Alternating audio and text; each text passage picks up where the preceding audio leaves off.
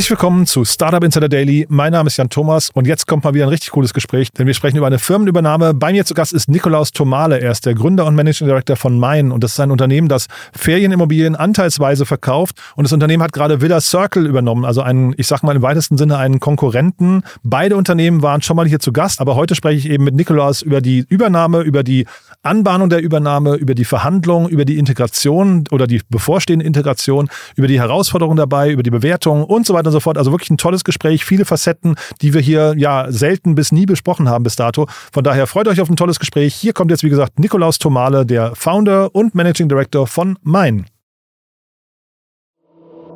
Startup Insider Daily. Interview.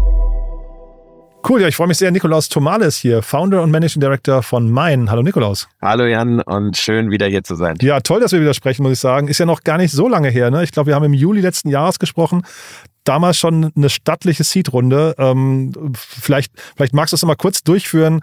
Äh, zum einen, was ihr macht und was seitdem passiert ist. Klar, gerne. Also ähm, mit Mein helfen wir ja Menschen dabei, sich den Traum von der eigenen Ferienimmobilie zu erfüllen. Äh, du kannst dir bei uns Anteile an Ferienimmobilien kaufen, in Ferienimmobilien investieren, sowohl um sie dann selbst zu nutzen, dort eine schöne Zeit mit deiner Familie, mit deinen Freunden zu verbringen, aber auch um sie zu vermieten. Und ähm, genau, damit haben wir 2021 losgelegt, äh, sind seitdem jetzt in Deutschland, Österreich und Spanien Italien, Frankreich, bald Portugal äh, unterwegs und äh, genau, haben jetzt gerade äh, einen unserer Wettbewerber, äh, Villa Circle, die hier im, im deutschsprachigen Raum sehr stark unterwegs waren, übernommen und ähm, genau, äh, passieren viele spannende Dinge.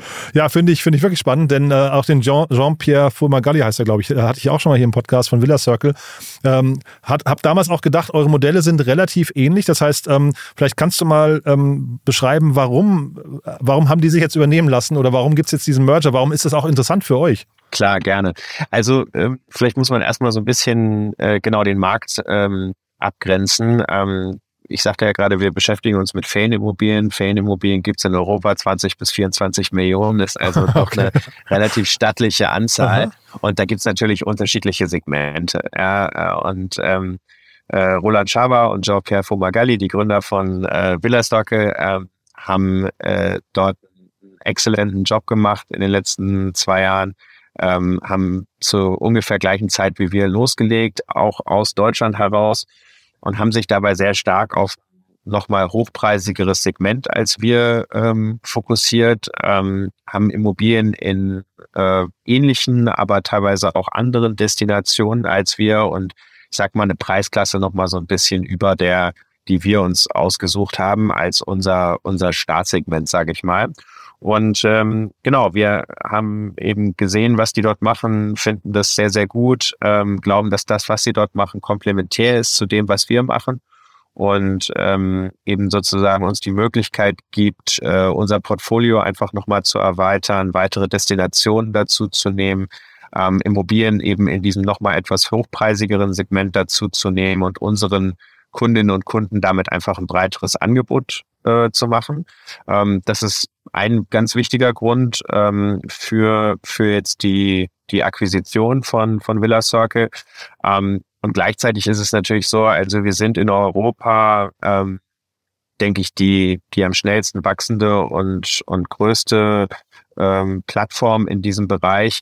Aber es ist eben trotzdem auch ein Scaling-Thema, ja. Und mhm. du hast halt ähm, dann ähm, über so eine Übernahme die Möglichkeit, einfach in bestimmten Destinationen schneller auch eine relevante Größe zu ähm, erreichen. Und das hilft uns natürlich auch im Operativen. Wir können ähm, jetzt mit dem Team von Villa Circle zusammen einfach nochmal besseres Service-Level ähm, ermöglichen, unseren ähm, Co-Ownern, wie wir die nennen, äh, eben einfach auch vor Ort nochmal mehr Angebot machen. Und ja, da hilft es eben, wenn man so ein bisschen anorganisch auch wächst. Hm. Wie, wie, ähm, wie läuft denn so ein Prozess ab? Also ähm, jetzt vielleicht mal aus der Sicht von Villa Circle. Habt ihr dann irgendwann angeklopft, habt gesagt, wir haben das Gefühl, ihr entwickelt euch langsamer als wir und deswegen ähm, seid ihr für uns ein gutes Target? Oder haben die gesagt, pass mal auf, unsere, äh, also ne, ihr, ihr, habt, ihr seid ja mit unterschiedlichen Kriegskassen unterwegs, habe ich das Gefühl. Ne? Villa Circle hatte, glaube ich, die Finanzierungsrunde Also hatten sie, glaube ich, gar nicht announced, in welcher Höhe die war, aber glaube ich 2021, äh, 2021 und ihr habt 2022 euch 23 Millionen geholt. Das ist ja schon echt ein krasser Unterschied, ne? Ja, klar. Also ähm, gerade jetzt in, in den aktuellen Zeiten, wo es auch, ich sag mal, etwas herausfordernder geworden ist, ähm, Finanzierung äh, einzusammeln, ähm, da hilft es uns natürlich, dass wir eben da letztes Jahr äh, nochmal unsere, unsere Kasse so ein bisschen füllen konnten, Wasser unterm Kiel haben und ähm, ja, eben damit auch in der Lage sind, ähm, jetzt ja vielleicht auch herausfordernde Zeiten oder für andere Firmen herausforderndere Zeiten eben ähm, zu nutzen, um in der Zeit trotzdem ähm, solide weiterzuwachsen und, und uns eben jetzt nicht unbedingt um Fundraising kümmern zu müssen. Mhm. Ähm, und Villa Circle, ja, also ich meine, wie immer bei solchen Themen, ja, ähm, man beobachtet sich ja gegenseitig. Mhm. Ja, und mhm. wir waren jetzt doch schon in einem eben ähnlichen Marktsegment unterwegs, wenn auch mit ein bisschen unterschiedlichen Ansätzen. Da kennt man sich, da beobachtet man sich, da schaut man natürlich darauf, was die anderen so machen, wie die das machen.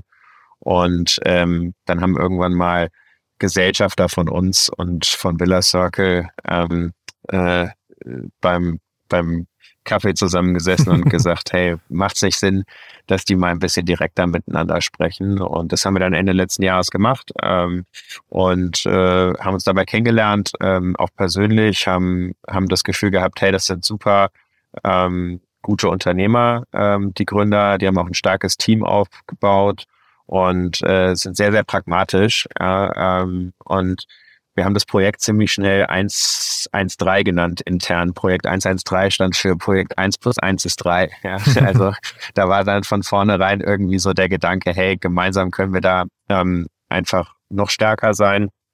Ähm, wir haben ja so ein bisschen die Ambition, ähm, hier wirklich eine ähm, perspektivisch auch mal globale Plattform aufzubauen und eben zumindest in Europa absolut führend zu sein, was dieses Thema Co-Ownership in Ferienimmobilien betrifft. Und ja, da war eben schnell gemeinsam äh, oder schnell klar, dass wir gemeinsam da einfach nochmal stärker sein können. Man sieht ja immer, ähm, ob jemand Wettbewerber ist oder nicht, daran, wenn man einfach mal bei Google eingibt, den Namen des einen, ob dann äh, AdWords des anderen ähm, äh, erscheinen. Das hat man jetzt in eurem Fall ganz gut gesehen, finde ich. Ja, also von daher, äh, auch wenn ihr euch da aus der Gegend, aus, aus eurer Entfernung be begutachtet habt, ähm, man hat schon gemerkt, also es sind wahrscheinlich schon das Buhlen um die, um die gleichen Kunden hinterher. Ne? Wie, kannst du mal was zu dem Markt sagen? Wie, wie weit ist denn der Markt gerade schon? Also ist man überhaupt schon in der Lage, weil du hast ja gerade auch die Finanzierungssituation insgesamt das Umfeld angesprochen. Ähm, es werden ja gerade nur Themen finanziert, die auch wirklich Traction haben und eigentlich den Chance, profitabel auf absehbare Zeit zu werden. Äh, wie ist das insgesamt so?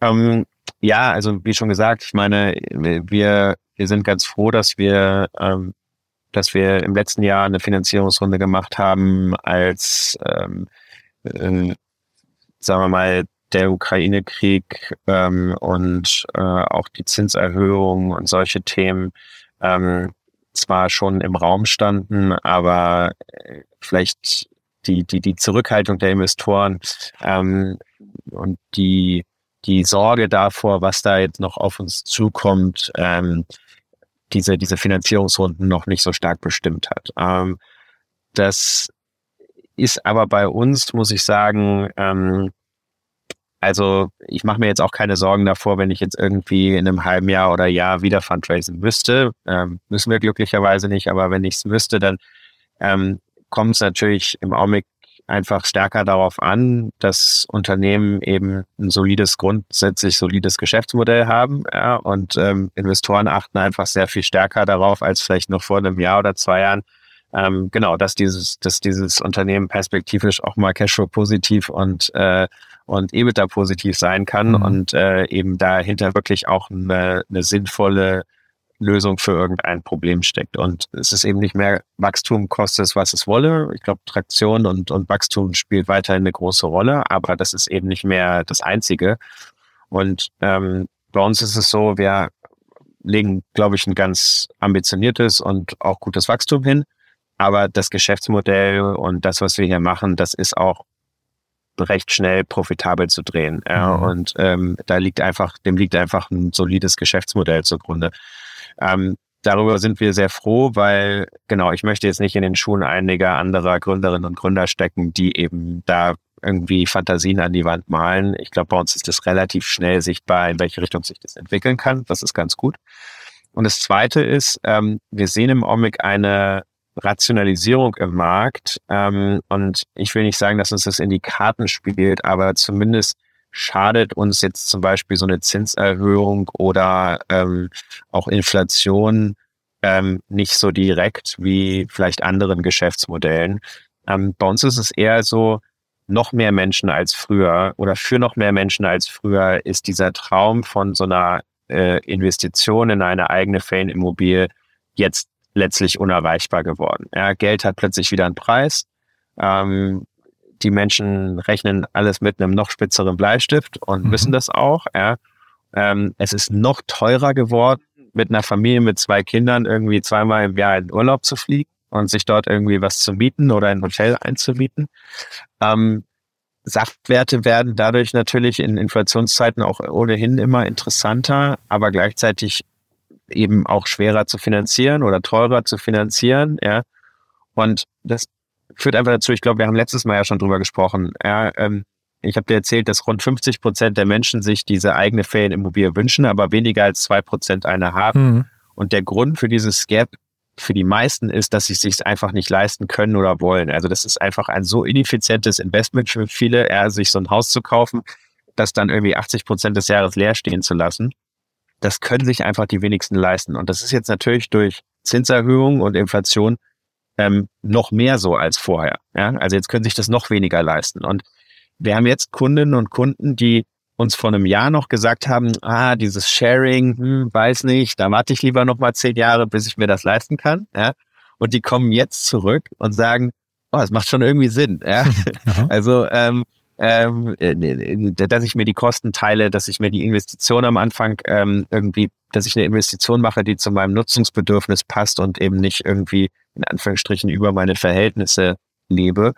Und die kommen jetzt zurück. Ähm, wir, wir sehen also eine eher gestiegene Nachfrage und das sehen auch Investoren. Ja, also wir haben viel, viel Inbound-Interest von Investoren, die halt auch sagen, hey, ähm, ist wahrscheinlich jetzt genau der richtige Zeitpunkt, ähm, um in so ein Modell zu investieren. Zu der Rationalisierung im Markt kommt wahrscheinlich auch noch dazu. Ich habe jetzt gerade ähm, im Zuge der ITB, die jetzt gerade äh, stattfindet, ne, oder jetzt gerade beginnt, glaube ich, äh, gehört, dass die äh, Reiseaktivitäten und Reisebuchungen generell wieder auf, äh, glaube ich, Niveau von 2019 ungefähr ankommen, aber man zeitgleich merkt, dass eben Europa ähm, viel mehr im Mittelpunkt steht, also Spanien, Italien und so weiter oder Nord Nordics, ähm, als, als das noch vor der Pandemie war. Also wahrscheinlich ist das ja, weil ihr habt ja, wenn ich es richtig verstehe, den Fokus auf Europa. Ne? Wahrscheinlich auch perspektivisch wird das wahrscheinlich erstmal so bleiben, ne? Genau, also unsere Immobilien oder die Immobilien, die wir betreiben, die wir bei uns ins Portfolio aufnehmen, die sind alle in Europa. Und darauf wird auch in Zukunft der Fokus liegen. Mhm. Ähm, wir werden da weitere Destinationen dazu nehmen, weitere Länder, innerhalb von Ländern weitere Destinationen, aber, aber wir werden auf der, auf der Angebotsseite sozusagen in Europa bleiben. Ähm, wir sehen tatsächlich ähm, genau eine, eine Fokussierung auch im Markt, in der Nachfrage auf Reisedistanzen, die man vielleicht im besten Fall sogar mit dem Auto machen kann, mhm. ja, ähm, wo ich noch nicht mal irgendwie ins Flugzeug steigen muss. Ähm, da kommen, glaube ich, viele Sachen im Augenblick zusammen. Einmal natürlich dieser Kostenaspekt, ja, eben Flug- und Reisekosten sind auch gestiegen. Ja, es gibt ja auch teilweise signifikant weniger Flüge als, als noch vor der Pandemie. Ähm, Du hast aber auch durchaus diesen, ähm, diesen, diesen ESG-Aspekt oder diese, diesen Gedanken an die Umwelt, ja, mhm. ähm, und, und so ein bisschen Flight-Shaming und solche Themen, ja. Und ähm, ja, es geht auch so ein bisschen darum, da hat die Pandemie, glaube ich, auch ihre Spuren hinterlassen, dass die Menschen eben gerade dieses zweite Zuhause relativ unabhängig erreichen können wollen. Ja, also da mal eben schnell hinfahren können wollen. Und in der Pandemie war das ja noch am ehesten möglich, ja, dass ich irgendwie mal eben ins Auto springe und eben, was weiß ich, an die Ostsee fahre, ähm, während, während Flüge ja eben einfach eingestellt worden sind. Ja, ähm, und ich glaube, da, da, also da kommen verschiedene Themen zusammen. Ähm, manche bisschen vielleicht kurzfristiger, manche bisschen langfristigere Trends, kann man sagen. Und wir, wir sind umgekehrt in Europa ja mit unglaublich großer Vielfalt gesegnet. Ja, also du kannst ja hier im, ich sag mal, Reise um Feld von drei, vier, fünf Stunden ja, kannst du ja alles von Strand bis Piste, äh, Bergsteigen bis irgendwie Baden, äh, Kunst und Kultur, Kulinarik in unterschiedlichsten Farben und Facetten äh, mhm. erleben. Und ähm, unsere, unsere Kundinnen und Kunden sitzen in den europäischen Großstädten äh, in der Regel, ja, ähm, und, ähm, und teilweise auch, auch äh, in der Fläche, aber die, die gucken dann halt, was es in drei, vier Stunden entfernt ja, irgendwie an schönen Orten gibt. Mhm. Kurz nochmal der Umgang mit den Investoren gerade. Du hast, also ne, eure letzte Finanzierungsrunde liegt jetzt schon weiter zurück, aber ähm, trotzdem hast du gerade gesagt, ihr könntet euer Modell eigentlich relativ schnell profitabel drehen. Ist das jetzt quasi auch so die Anforderung von Investoren, dass man zumindest zeigen kann oder, oder ein Szenario aufzeigt, dass das geht? Ist das quasi die Grund, also in euren Gesprächen, die ihr jetzt auch habt? Ähm, ich frage jetzt auch vor dem Hintergrund der Finanzierungsrunde, weil man kriegt so eine, äh, Entschuldige, der, der, der Übernahme, man kriegt ja so eine Übernahme wahrscheinlich gar nicht gestattet, wenn man nicht zumindest diesen Weg zeigen könnte, oder? Mm, ja, also ich glaube, es kommt immer so ein bisschen darauf an, in welcher Phase du dich als Unternehmen befindest. Ne? Und wir haben ja, unsere letzte Finanzierungsrunde war eine, eine Seed-Finanzierungsrunde, wo man so per Definition natürlich auch noch viel ausprobiert, ähm, wo man, wo man insgesamt vielleicht noch dabei ist, so sein Product Market Fit ähm, zu finden und, ähm, und, und einfach noch sehr hypothesengetrieben vorgeht. Früher, ja, also vor zwei, drei Jahren, ja, wäre es undenkbar gewesen, dass man zu dem Zeitpunkt irgendwie in den Deck einen Weg in die Profitabilität malt. ja, also, da hätten dann auch die VCs im Zweifelsfall den Vogel gezeigt und gesagt, ey, wir wollen doch aber irgendwie perspektivisch noch mehr deployen und mehr wachsen und so weiter. Ja. Mhm.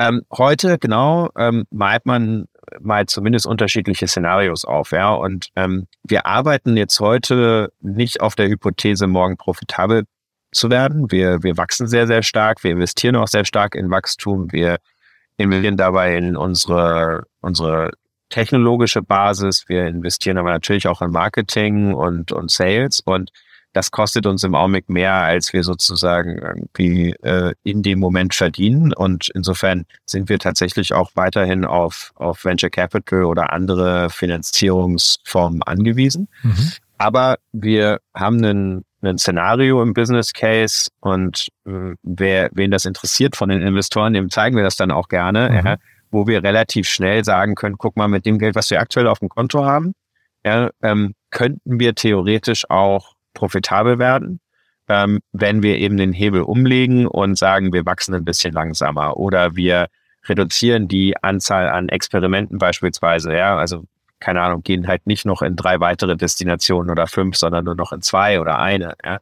Ähm, und wir haben auch mittlerweile, glaube ich, einen sehr, sehr guten Product Market Fit. Ähm, wir haben jetzt eine dreistellige Anzahl an, an, an Anteilen äh, verkauft. Äh, wir haben eine höhere dreistellige Anzahl an Aufenthalten in unseren Immobilien.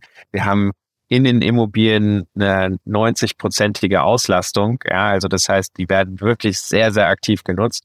Und ich glaube, wir können mittlerweile schon, also es ist weniger Hypothesen getrieben, ja. Mhm. Es ist schon weniger sozusagen klassisches so Seed-Game, ja, wo du mal ein bisschen Spaghetti an die Wand wirfst und guckst, was kleben bleibt, sondern es ist schon sehr viel mehr jetzt einfach sozusagen in eine Maschine, die immer mehr zu laufen beginnt und, und rund zu laufen beginnt, ähm, im besten Fall halt irgendwie einen Euro reinzustecken, weil du weißt, dann kommen hinten mehr Euro raus. Ja? Und was du sozusagen zwischenfinanzierst, ist diese Zeit dazwischen, ja, und eben dieses Wachstum, dieser Wachstumshebel, ja.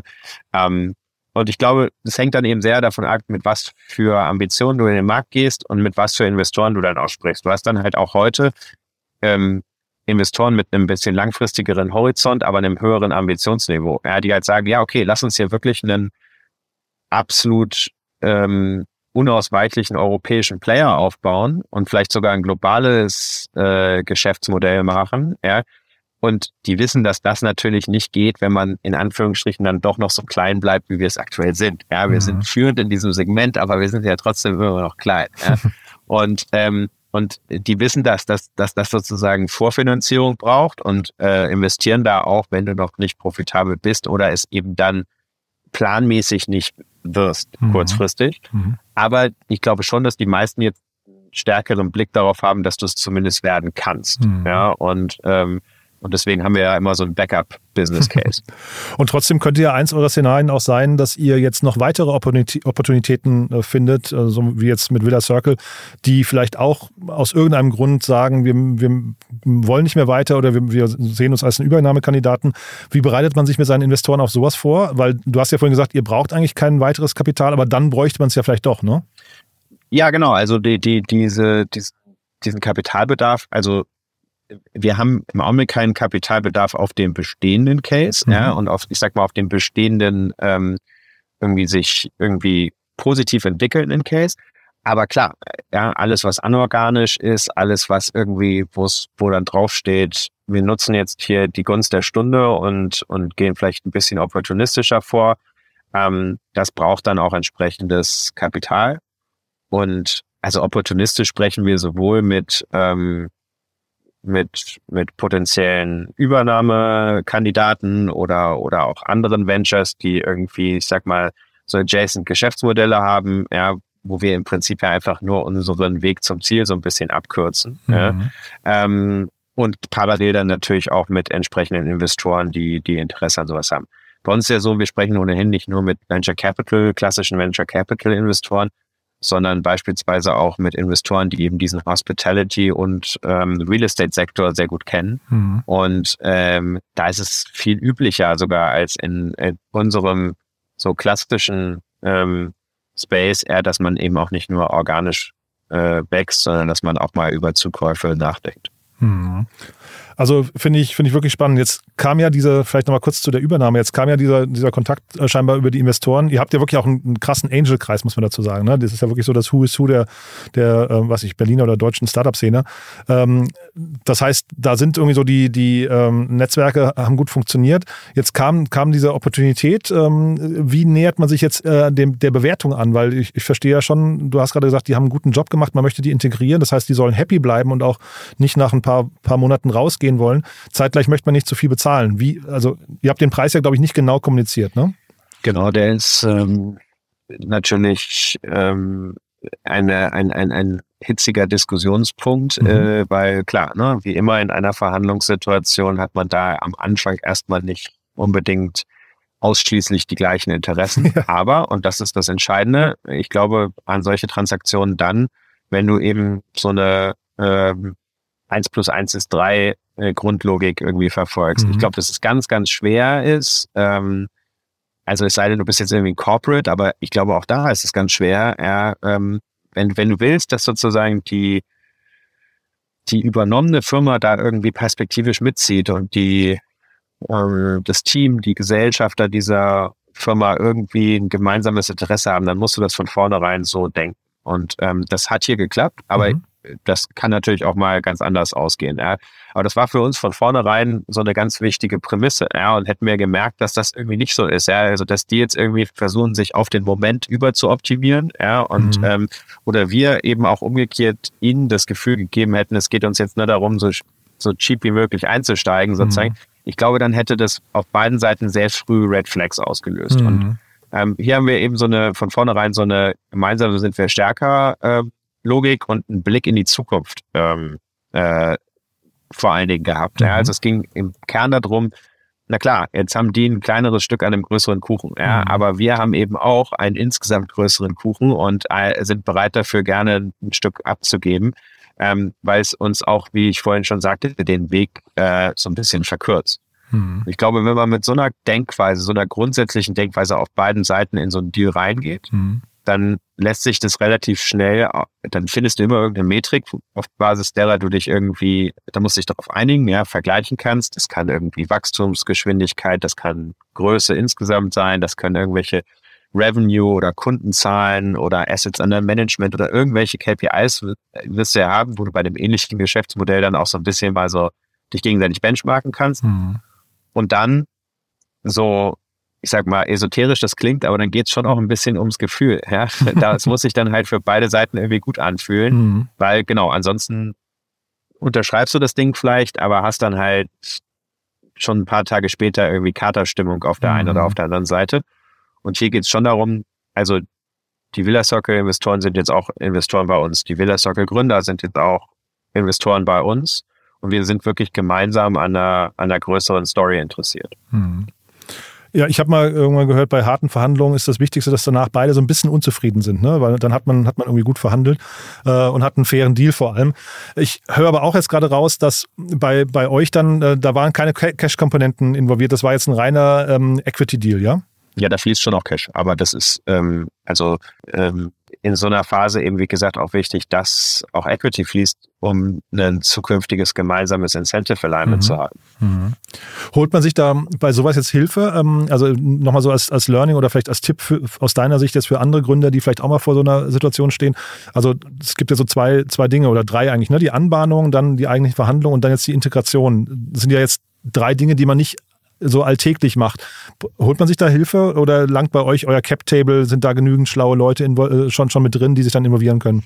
Ja, also bei uns hat das jetzt gereicht. Ähm, ich glaube, dann später in anderen Phasen der Unternehmung ähm, holt man sich am besten Hilfe, einfach weil man sich ja auch irgendwo aufs operative Geschäft konzentrieren muss.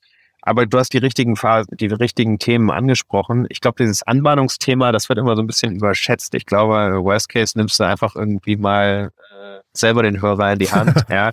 ähm, äh, ich, ich glaube, wenn, wenn, wenn das Ganze nach hinten raus sozusagen Sinn machen soll, warum dann nicht auch einfach die Leute direkt ansprechen? Mhm. Ja, also ich hätte, ich hätte da, glaube ich, auch keine Scham gehabt, wenn das irgendwie offensichtlich für uns gewesen wäre, ähm, dann früher oder später auch mal einfach bei Jean-Pierre oder Roland anzurufen und mhm. zu sagen, Freunde, wollen wir uns nicht mal an den Tisch setzen? So, mhm. ja. Ich glaube, dieses Anmahnungsthema, da, da würde ich zum Beispiel auch nie Advisor oder so für bezahlen, ja, weil wie gesagt, da nimmst du also in Zeiten von LinkedIn oder mhm. so dann einfach im Zweifelsfall selbst den Hörer. Mhm. Was schon entscheidender ist, ist dann diese Due Diligence Phase. Da haben wir natürlich auch jetzt äh, eine Kanzlei und eine Steuerberatung auf beiden Seiten involviert gehabt, weil die Transaktion schon auch gewisse Komplexitäten mit sich bringt. Mhm. Ähm, in, und das ist jetzt aber eher geschäftsmodellabhängig. Ähm, und ich glaube, das zentralste Thema ist aber tatsächlich danach die Integration. Die Integration, das ist das, wo sich am Ende entscheidet, ob es eben irgendwie Katerstimmung gibt oder mhm. nicht. Mhm. Ähm, und es ist ja leider so, dass da in den meisten Fällen häufig dann auch am meisten schief geht. Ähm, und ähm, wir haben von vornherein auch die Teams sehr stark involviert, haben bei uns im Team jemanden, ähm, die das sozusagen als Integration Managerin jetzt aktiv managt und sicherstellt, dass also die verschiedenen Themen in den Teams ähm, sinnvoll irgendwie integriert und übergeben werden. Und da investieren wir sozusagen auch intern am meisten Ressourcen. Ähm, und da wiederum weiß ich auch nicht, also da habe ich jetzt wenig Erfahrung, was die ähm, was die M&A-Buden betrifft. Ich habe mit denen immer nur die Transaktion gemanagt, äh, wenn wir mal mit M&A-Buden zusammengearbeitet haben. Ich glaube, die Intra Integration machen die dann auch gar nicht. Äh, ich mhm. weiß gar nicht, da gibt es bestimmt irgendwelche anderen Beratungen, die sowas dann in großen Transaktionen begleiten. Ich habe mal gehört, da kann man die ähm, meisten Fehler machen, ne? Ja, ja, absolut. Also ähm, gibt ja doch auch eben häufig dann gerade in so Post-Merger-Integrationen ähm, ja eben schlechte Stimmung, weil so die die die Teams eben vielleicht doch nicht so gut zusammenpassen. Mhm. Wir hatten das Villa Circle Team jetzt gerade hier bei uns letzte Woche, das war richtig cool. Mhm. Äh, die hatten am, am, am zweiten Tag alle Mindpullis an, als wir wieder ins Office kamen und äh, mhm. das hat schon Spaß gemacht mit denen. Wie groß sind denn die Teams, wenn ich fragen darf, äh, auf beiden Seiten? Ähm, ich weiß gar nicht, ob das offen kommuniziert ist. Ach so, ähm, ja. Ne, also, also wir, wir sind so rund 25 bei uns. Ähm, und ähm, ja, genau. Ich weiß noch, auf dass. der Villa Circle-Seite sind es ein paar weniger. Ja, ich weiß noch, bei Outfittery und äh, Modomoto damals, äh, die haben ja auch fusioniert und danach haben sich dann irgendwie alle angeguckt und haben gedacht, hm, jetzt gibt's hier aber eigentlich zwei Online-Marketing-Manager, jetzt gibt's hier zwei äh, Chefeinkäufer und so weiter. Also da hast du halt so Redundanzen eigentlich, die so, so ähm, quasi auch vielleicht diese Katerstimmung, von der du gerade gesprochen hast, eigentlich schon vorweggenommen haben, weil jeder wusste, da, da müssen auf jeden Fall ein paar Leute gehen. Das ist doch wahrscheinlich noch, also jetzt vielleicht bei, bei der Teamgröße bei euch nicht ganz so relevant ähm, und kann man vielleicht besser besser umgehen, aber das muss man wahrscheinlich auch proaktiv ansprechen, oder?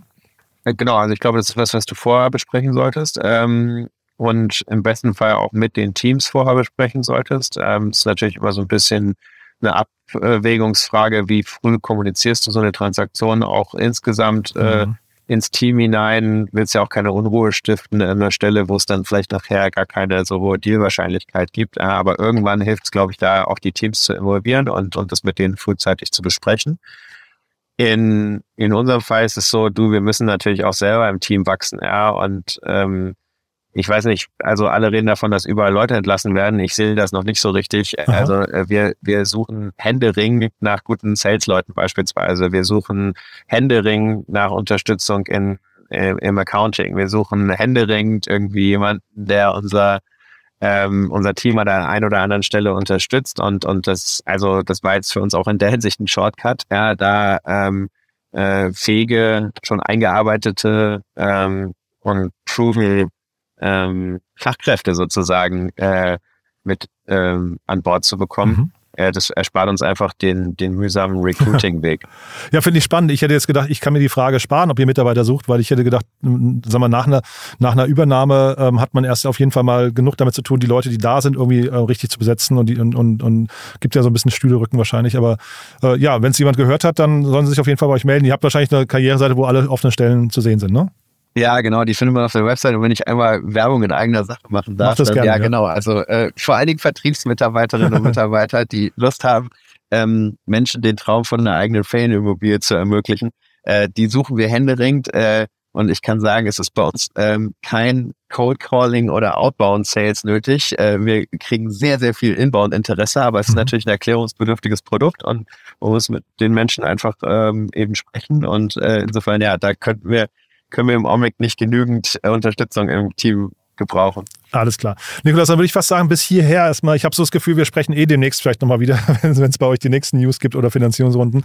Äh, fand ich aber auf jeden Fall super spannend. Haben wir für den Moment was Wichtiges vergessen? Absolut nicht. Jan, äh, ich danke dir, dass du dir die Zeit genommen hast und mhm, äh, es macht großen Spaß immer hier bei dir. Ähm, ich bin auch äh, fleißiger und gerne Hörer eures Podcasts. Wirklich cooles Format. Danke das dir. Das freut mich sehr. Du. Ja, dann bis zum nächsten Mal, Nikolaus. Ja? Bis dann. Ciao, ciao. Ciao, ciao.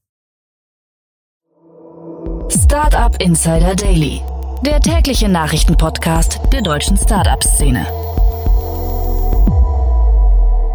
Ja, das war Nikolaus Tomale, Gründer und Managing Director von Main. Und ich glaube, ich habe nicht zu viel versprochen. Ein super Gespräch, glaube ich. Extrem viele Facetten, viele Learnings drin, glaube ich. Für jeden spannend, der vielleicht auch mal eine Übernahme plant oder sich übernehmen lassen möchte. Wenn es euch gefallen hat, wie immer, die Bitte empfehlt uns gerne weiter. Ihr wisst ja, wir freuen uns immer über neue Hörerinnen und Hörer, die uns noch nicht kennen. Dafür vielen Dank an euch. Und ansonsten, ja, ihr habt es gehört. Mein stellt fleißig weiter ein, Sales-Leute, Accounting-Leute und so weiter und so fort. Einfach mal auf die Webseite gehen, im Jobbereich gucken, ob das was für euch sein könnte. Ja, ansonsten danke fürs Zuhören. Ich freue mich, wenn wir uns nachher wieder hören oder ansonsten spätestens morgen. Bis dahin, alles Gute. Ciao, ciao.